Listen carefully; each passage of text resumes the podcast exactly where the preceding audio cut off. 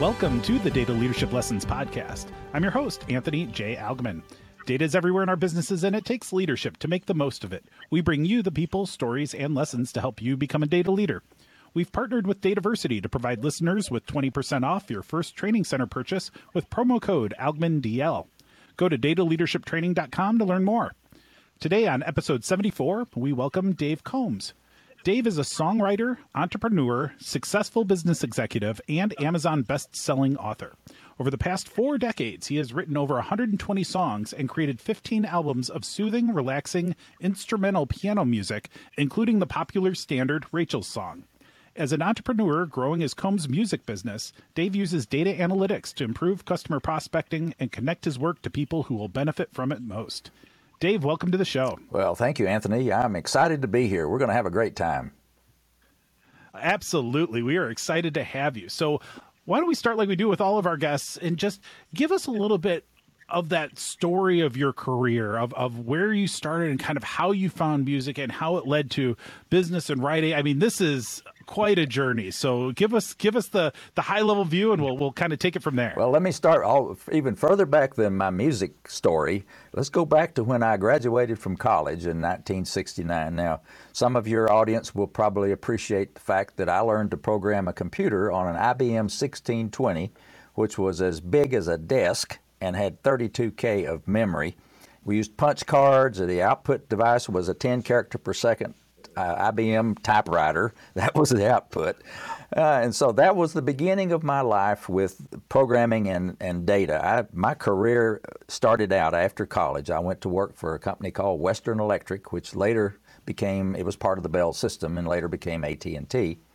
So I did computer programming. I programmed bill, billing systems, employee account systems, all everything, and I programmed in something uh, today's programmers thinks uh, antique language, but it was COBOL, C O B O L. Oh and yeah. It's, uh, it's it was a, a, great language, and I I loved programming in it, and uh, I was very successful at it, and enjoyed it tremendously. And so I worked in AT&T, Western Electric, uh, for 22 and a half years I finally left the company in 1992, but uh, in that interim time period, uh, I got my MBA from Wake Forest University. I was like like most you and other folks like yourselves. You got to go back and get your MBA so you're really prepared for today's evolve, rapidly changing business environment. I loved. Uh, I love analytics. I love. Uh, I'm a very analytical person, so I love business and and learning how to organize and manage and analyze businesses. And so I've worked in the Western Electric environment for many years, including managing a factory. I had over a thousand people working for me on a factory floor at one time, all three shifts. We could talk for days on uh, the stories that went on in the on the factory. But uh, while I was doing that, uh, back up, I was a musician all my life. I grew up in a family of musicians. My mother and father both played the piano. My grandmother Combs played the old pump organ and the auto harp. And I'm from Tennessee. Now, Anthony, if you know mm. anybody from Tennessee, I think it's a state law that you have to be able to play an instrument if you live in Tennessee. I think you're right. Yeah. So uh, I grew up around music, and of course, I worked at AT and T Western Electric during the day, but in, in the evenings, uh, music was my one of my fa- favorite hobbies and on weekends and so forth. So uh, by 1981, I was working at home one evening, or actually came home from work and relaxing at home. And my way of relaxing is to sit down at the piano and just play something. Now, since this is a show that probably has an audience of a lot of technical folks, I noticed that in my career around technical people, there's a really close correlation between technology and technical people, engineers and that kind of thing, and music. Uh, you know, I'd go to classes and, and these places where we'd be studying, and they'd have a piano over there, and there'd be some PhD uh, Bell Labs engineer sitting over there playing the piano. So it's very, I think there's a really high correlation between technology and, and technical things and music. So music was always a big part of my life. And starting in 1981, when I wrote the first song called Rachel's Song. That was the beginning of the transition of my career from fully technical and business management side to thinking about how could I make a living doing something on my own with my own creativity. So uh, uh, we'll get into the stories of how it evolved, but basically I started with one song, wrote over 120 songs eventually, 15 albums of music, uh, sold my music all over the country and now all over the world through the internet.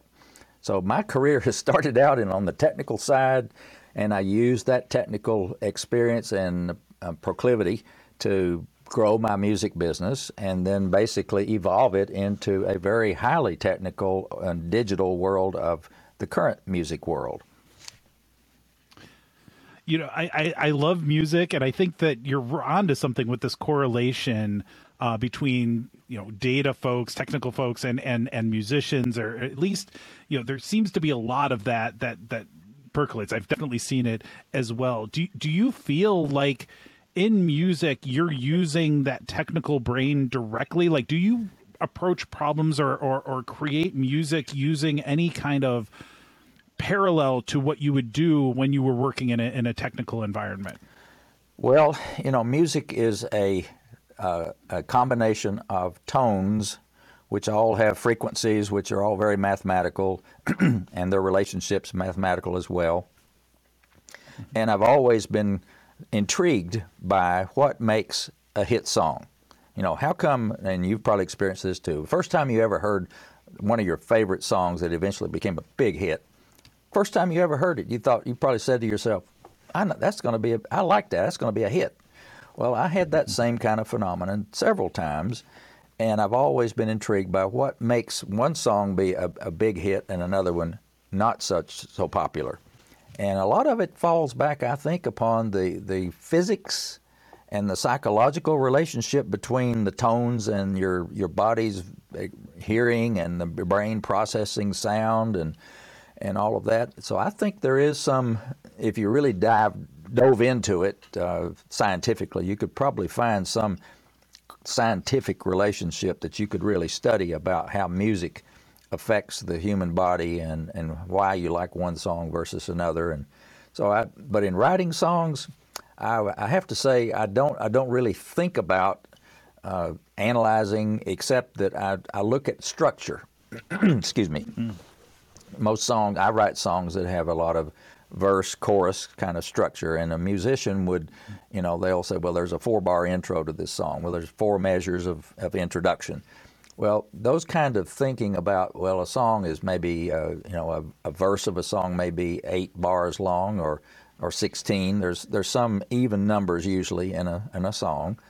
Uh, so there is some mathematical or physical or technical structure to a song, and I make sure I think most if you if you listen to most of my songs, they are structured in in some way to fit some kind of a pattern of a verse and a chorus and that kind of thing. But to really sit down and say, I don't really try to analyze and and uh, calculate or plan in terms of any kind of a technical way of this, the song itself. I kind of let my sitting at the piano. I sit at the piano to write my music, and I I call it having a conversation with the piano, just me and the keyboard, and mm.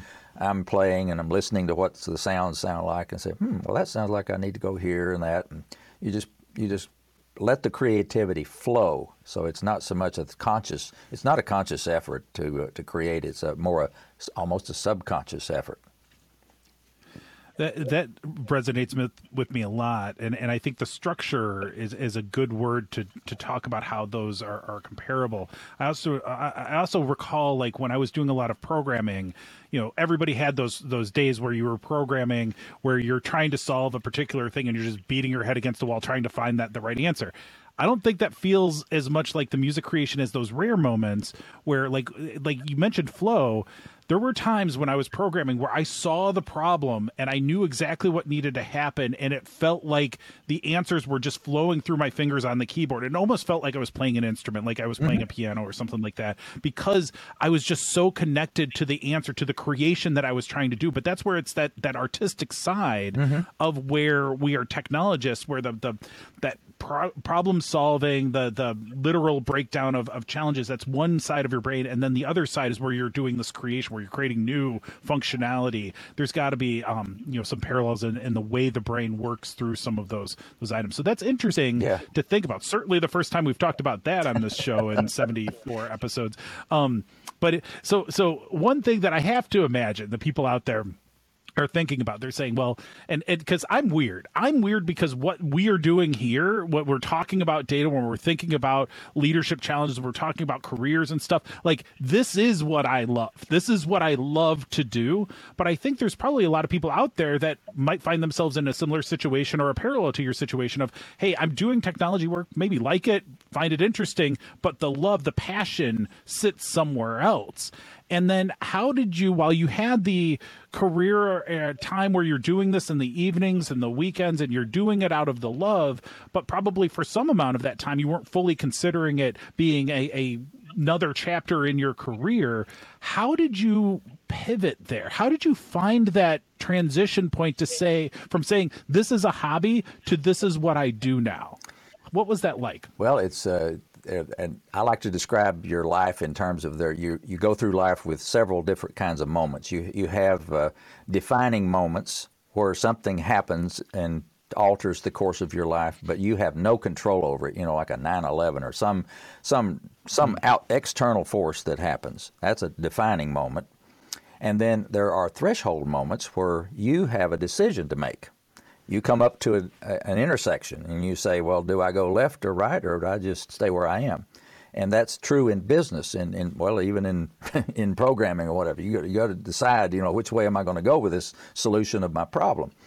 And so those are threshold moments. And then there are those what I call aha moments. Those are those where the light bulb comes on and you say, now I get it. Yes, yes. You just get a fist pump. I've, I've got it now.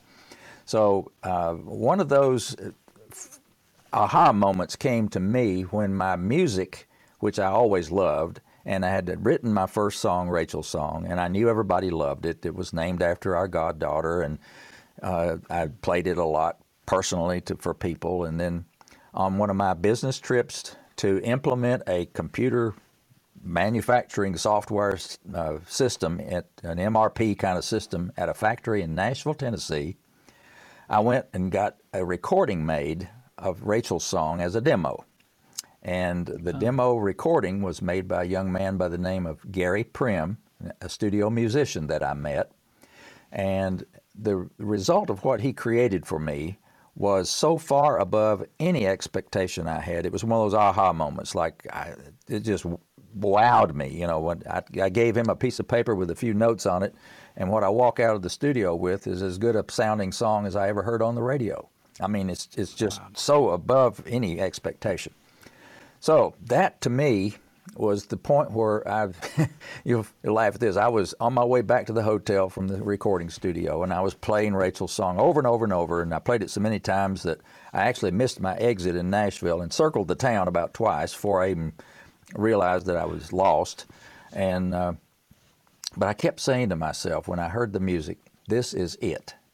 You know, I don't know whether you've ever had that occur to you or not, but when you like, well, maybe you did. Uh, let's say you, you, you I don't know whether you're married or not, but let's say you met your the, the bride, the, the person you're going to marry, and you walk away and say, mm. "Man, she is it. That's the one."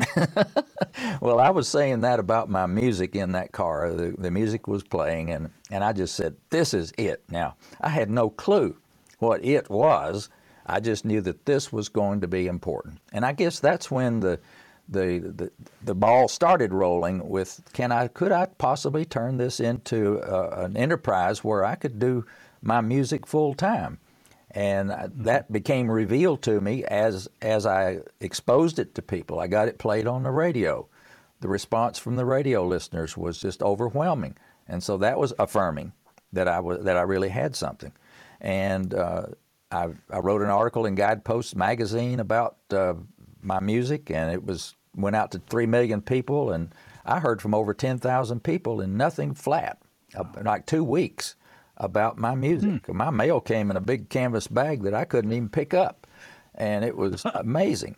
So that was the evolution of my thinking about my music evolved as I saw its receptivity. It's like if you came up with a new product, whether it's a physical gadget or a product, any kind of product, and you find that people love that product. And then all you've got to think about is, well, now how could I ma- mass manufacture this product, and how could I market it? And that's the found that's the beginnings of a new business. And I felt the same way about my music that I had a new product. It was a new song. Everybody loved it. And all I had to do was figure out how to get people to hear it and want to buy it. And so that that was my evolution from my still doing my tech, my job at, at Western Electric AT&T, but in the evenings and on weekends, my thoughts began to f- go over to my music business. I wanted to grow my music business, which I was able to do, and quit my job in 1992 and, and say goodbye to the corporate world of AT&T and hello entrepreneurship and all the things that go along with that from that point forward. That's that's amazing, and, and there's so many things that are relatable in your story of of that kind of transition and and realizing that hey, you have this opportunity and you you you nurture it and you you expand on it and you find some success and then you figure out how can I how can I lean into this and expand that success and ultimately turn it into a business and, and what have you. I think it's it's a good lesson I think to understanding you know sometimes when you do something well and you know that this is a thing that you you're uniquely good at how do you amplify that more versus how instead of spending all of your time doing the things that you're not good at there's times where you just need to amplify what you truly are good at. And sometimes we we forget that. Sometimes we're like oh well i got to go learn this other thing because i want to be more well-rounded or it's a part of my job or whatever. But sometimes you just gotta you gotta find what is it that is you and and that you can uniquely do well to add value for whomever is is going to experience whatever that is. And and that i think is is eminently relatable in the business world as well as as in the more artistic sense. Yes and i fortunately i was able to use my background in, in business and my training in math i'm a math major physics minor. So i'm a, a, a scientist by mathematics. And uh, i was able to use those skills in helping me grow my business uh, one of the, the challenges that i had early on, as I had my first album, Rachel's Song, that I'd written other songs and produced a CD. And uh, the CD it looks like like this, and uh, it has my first songs that I ever wrote on it. Well, the problem, the issue is, well, now that I have a CD, how do I sell it? How do I get it out to the masses? And you know, there are ways to. There are people that are already selling music, and back then we had record stores, people that, stores that only sold records. Well, we don't have much of those anymore, but uh, uh, back then we did. But those people would not carry my music. They didn't. They didn't ever heard of me. I was a nobody, and they were only interested in the big names. So that was a little discouraging, but it, it didn't stop me. I, I knew that I just had to find another way to reach my audience of people that I knew loved my music. I mean, they heard it on the radio, they wrote me letters by the thousands. So I decided that there's got to be another way. And that other way happened to not be one that I had even thought of myself. It happened quite by accident, or maybe it wasn't an accident, but I call those God winks, where the good Lord's taking care of me when I'm not taking care of myself. But uh, anyway, a friend of mine that I was working with at, at AT&T, she had a friend of hers who owned a gift shop. And she says, Dave, can I give one of your CDs to my friend Jane that owns this gift shop down in Old Town, Alexandria, Virginia. Now, if you've ever been there, you know that's a wonderful tourist town. It's a great place to just wander around in shops and places to eat. And so she gave a CD of Rachel's song to her friend Jane. Jane played it in her shop. The name of the shop was called America. It play, she played mm-hmm. and sold Americana, kind of the patriotic stuff, mm-hmm. flags and anything red, white, and blue. And so she played, put Rachel's song in her five CD changer. And so when John Philip Sousa would finish playing, here comes Dave Combs and his Rachel song music. it was quite a contrast when you when you contrast big uh, pompous music to my soothing, relaxing music. And what happened was everyone in the shop would stop and go over to her counter and say, "Jane, what's that music you're playing?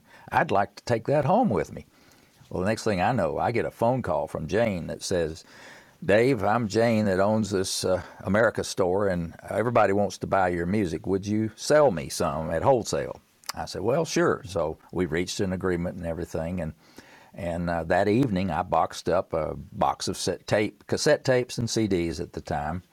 And Linda and I made a, we were living in Maryland at the time, so we jumped in the car and we drove down to Old Town Alexandria and took her a box of music. Well, that was the first wholesale sale of, of my music. And I had no idea what was going to happen three or four days later, I get another phone call from Jane, and she says, Dave, uh, those are all gone. How about let's double that order and bring me some more quick? so Linda and I made that, that trip down to Old Town Alexandria every week for a year and a half. It was, and she sold wow. thousands and thousands of tapes of, of just that one album. And so that was the time when I, my, my analytical thoughts kicked in. I created myself a spreadsheet even before Excel even existed, we still had a computer, something called a spreadsheet. And oh, so I made me a spreadsheet with Jane's business model on it. I said, okay, here's how many tapes and CDs she's sold. Here's how much I sold them to her for. Here's how much, how much they cost me. And here's my gross profit at the bottom of how much, you know, per week or per month or whatever time frame you want to look at it. And well, that's a pretty interesting number. And I thought, and then's when Linda and I got to thinking, and I said, well, what if we had just one gift shop per state, like Jane's? Okay, well, I made me another column in my spreadsheet with column one times five, I mean, times uh, 50. So 50 times mm-hmm. column one. Well, the bottom line number was a much more interesting number, as you can imagine. And so I said, well, this is looking good. And I said, well, what if we just had five in each state?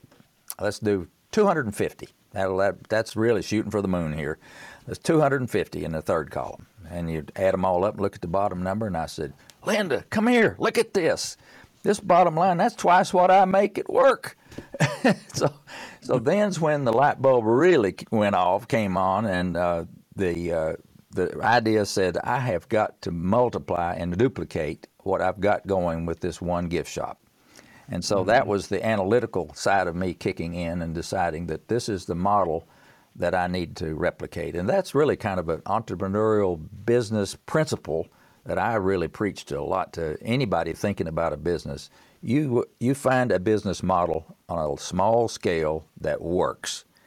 Don't mm-hmm. throw the, your whole life savings into something when you don't know when something's going to work or not. But you find you a model and you test it out and you make sure it works. And once you know that it works, then you go like gangbusters and find every way you can in the world to replicate what you just did on a small scale. And that's a business principle that'll that'll get you a long way. That's I, I think that's an incredible uh, bit of advice, and it, it immediately got me thinking because I I have a background in, in, consulting and and I have a lot of, of consultants and entrepreneurs on on the show, but I think about like it's such a benefit when you have a product that can be replicated and distributed.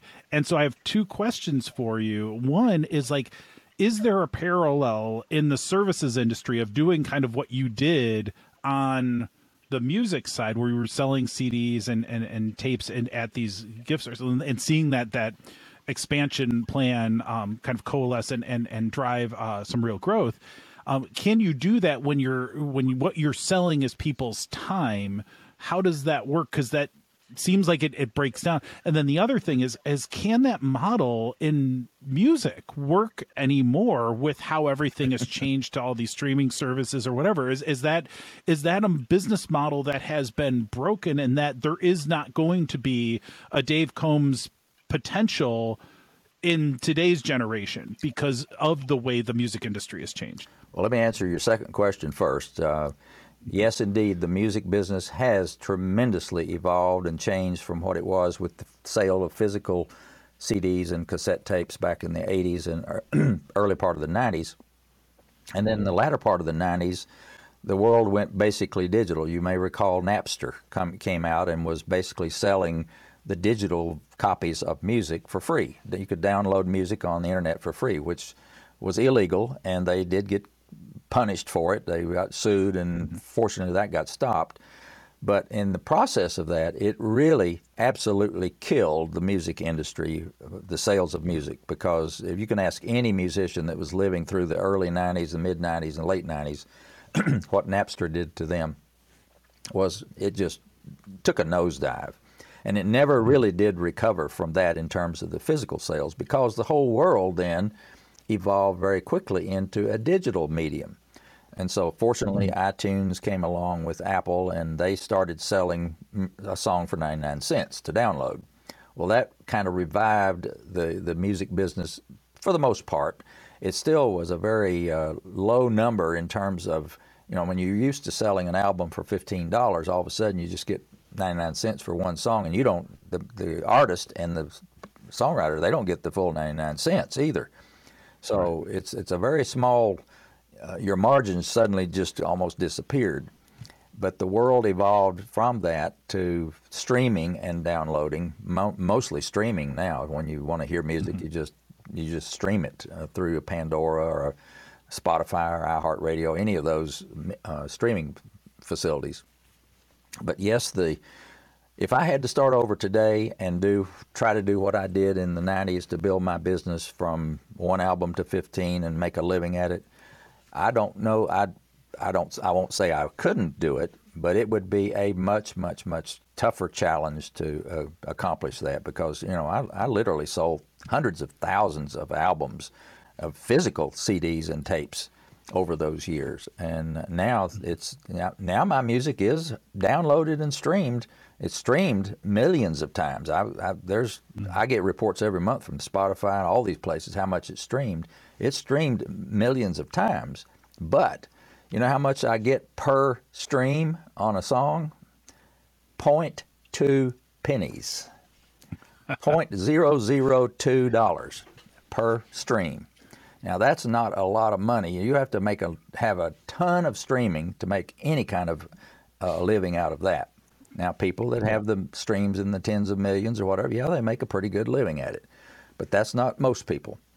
But mm-hmm. um, and um, your your your other question was uh, what? Uh, well, it, it was around the, the services industry or oh, anything yes, yeah. based on people. The, the translation. Because I have a third question in the wings that ties those together. But but okay. what do you think about those services businesses? Well, I think the principle that I'm talking about of replication, a business, small business model and replication, does apply to the service uh, industry because, yes, you may not be able to replicate yourself physically, like uh, if you're a consultant and you go and physically consult with somebody but you certainly mm-hmm. can replicate yourself these days with uh, with video, with uh, you know you, post YouTube training sessions. A lot of people make a very good living creating uh, marketing courses, uh, consulting courses on and very detailed, and they can basically duplicate themselves through YouTube or whatever uh, uh, video medium that they, they can use to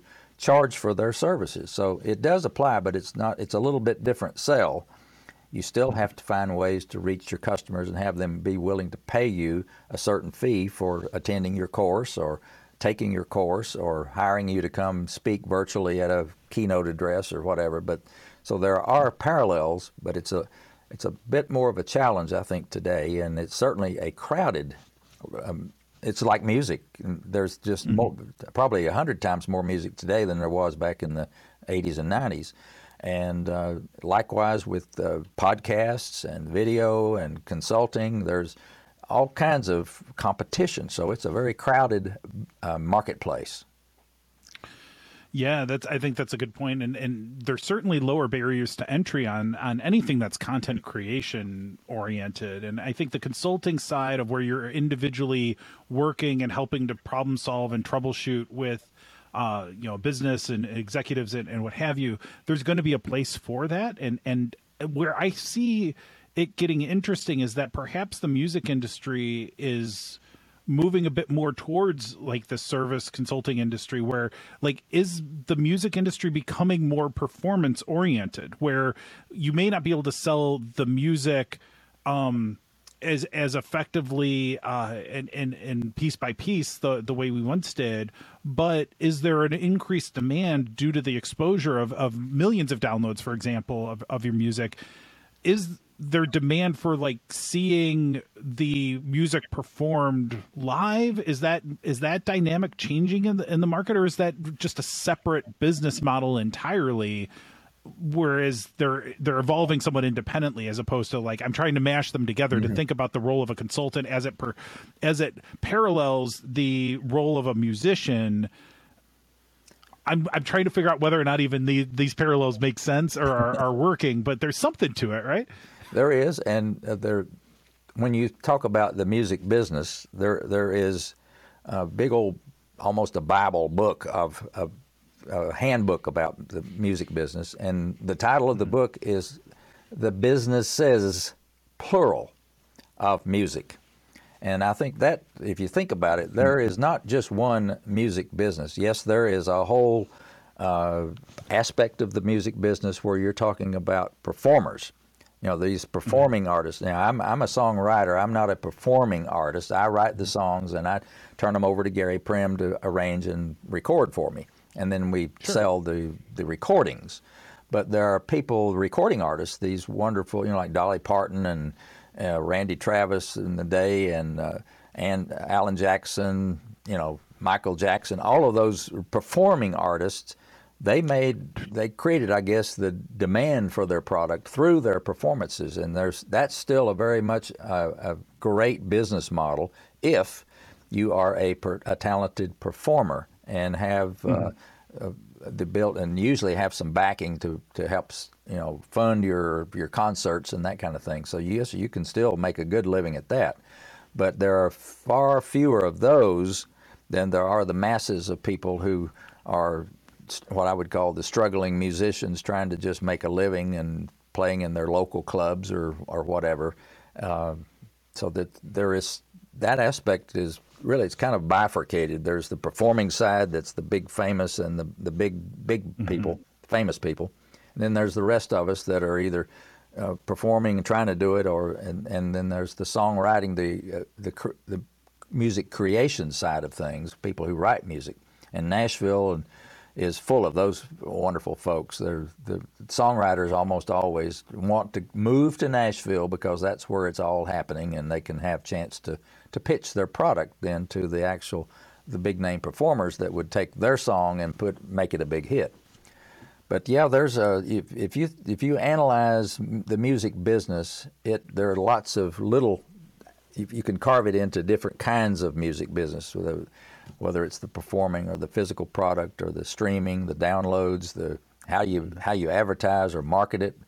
Uh, it's it, it's a pretty complicated business model, but and then and likewise on the the service side, you know, there's it's, it can be pretty pretty uh, complicated as well. You some people have made a very good living creating a brand for themselves that they can then put their courses together with them basically teaching their their uh, subject matter.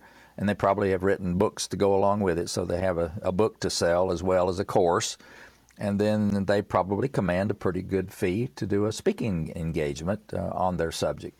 So there's mm that's a that's kind of a parallel to it, I believe.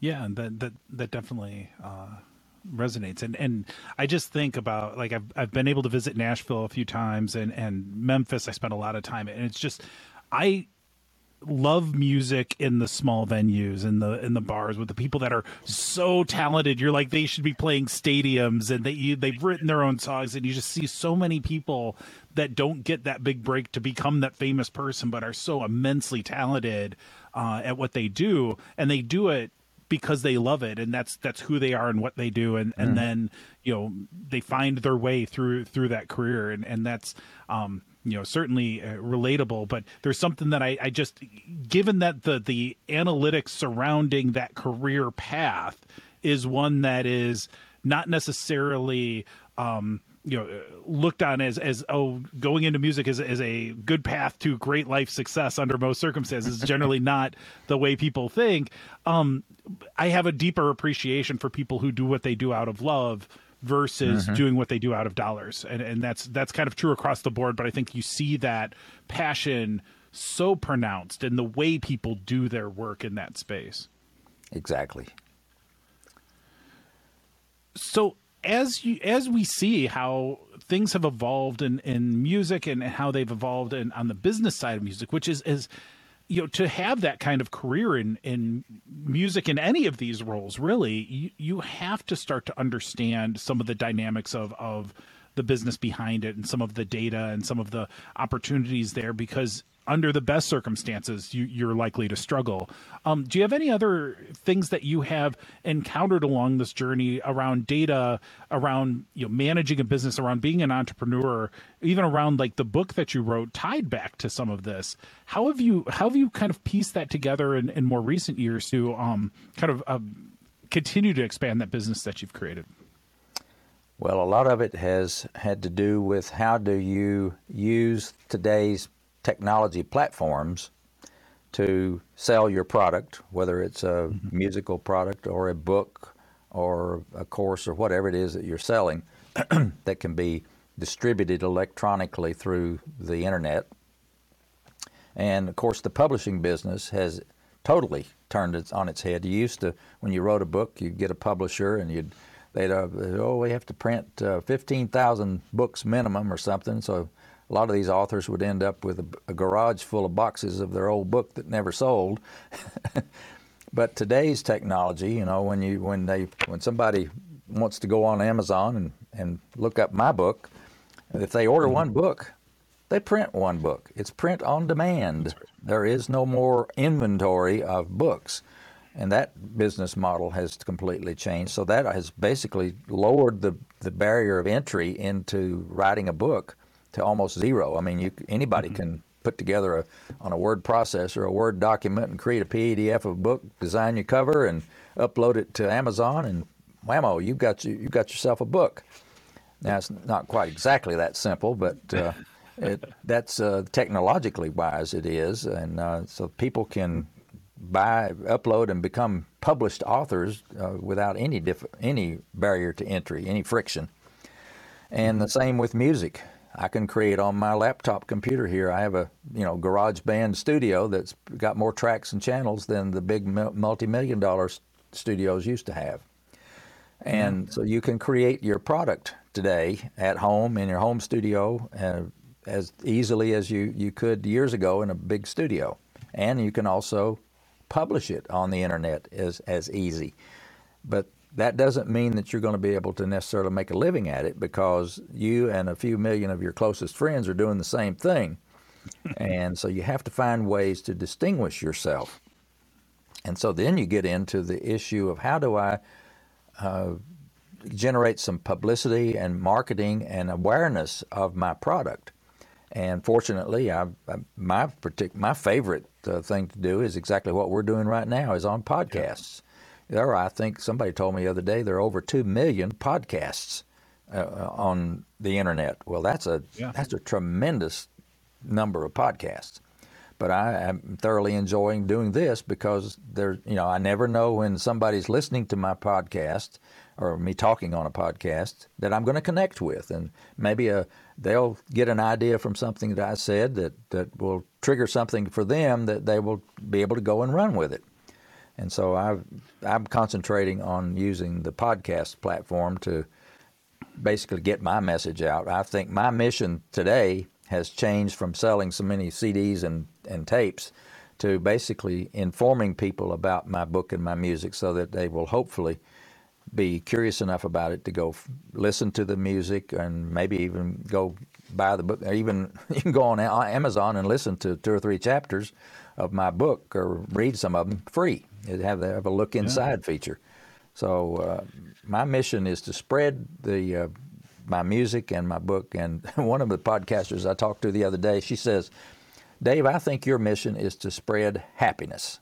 And I said, "Well, I like that because my music does kind of engender peace and happiness, and the more I can spread it, the better off uh, the whole world will be. So I guess that is my mission to spread happiness."